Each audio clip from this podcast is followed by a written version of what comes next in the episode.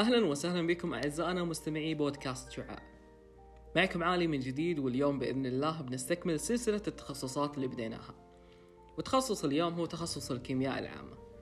هنا ما بين العلاجات والمواد تزدهر الكيمياء في حياتنا ومستقبلنا.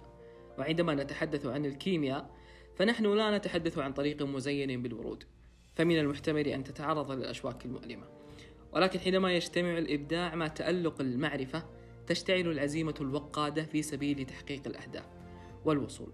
فنجد داخل كل مبدع إنسان ملهم. تخصص الكيمياء يدخل بمجالات كثيرة في الحياة.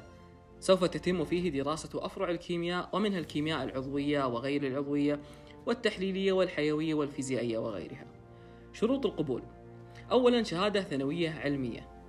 ثانيا نسب قبول البنات الموزونة كانت في حدود السبعين.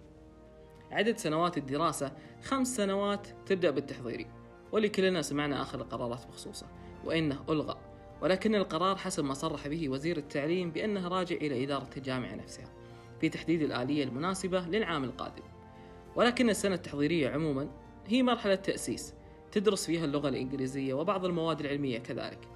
أما بالنسبة لسنوات التخصص في أول سنة بتكون المقررات عامة.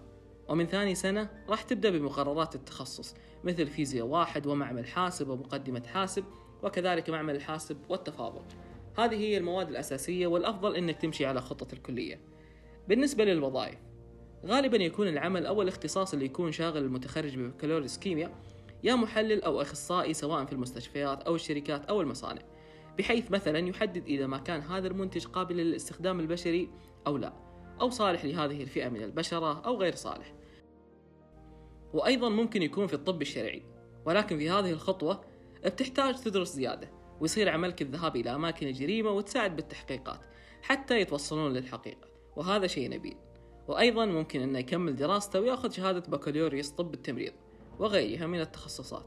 وأيضا شركات الأدوية ومراكز مراقبة الجودة. أو مراكز البحوث والشركات وإنتاج العطور ومستحضرات التجميل وفي مجالات كثيرة غيرها ولكن هذا بعض منها. التخصص ممتع للشخص اللي يحبه وهو يحتاج مهارات ومن أهمها التركيز والقدرة على التلخيص وأن يكون ذهنه صافي بقدر الإمكان وكذلك يكون تركيزه على مواده أيضا. ولديه القدرة والمهارة على تقسيم الوقت والشخص الذي يطمح إلى معدل عالي يلزمه أن يذاكر أول بأول. ويكتب مع الدكتور المعلومات المهمة. شيء مهم آخر وهو اللغة. لازم تكون جيدة إلى ما فوق الجيدة ويكون لديه مصطلحات علمية. ولكن هي ليست بعائق لدخول التخصص فبإمكان الشخص أن يطور من نفسه فيها وسيلاحظ مع الوقت أنها تطورت. ختاما أنت من يصنع قوة تخصصك. أنت بالتحديد فأنت أهم عامل لقوته ومستقبله. كان معكم عالي وألقاكم مرة أخرى إن شاء الله. في تخصص آخر. فما لله.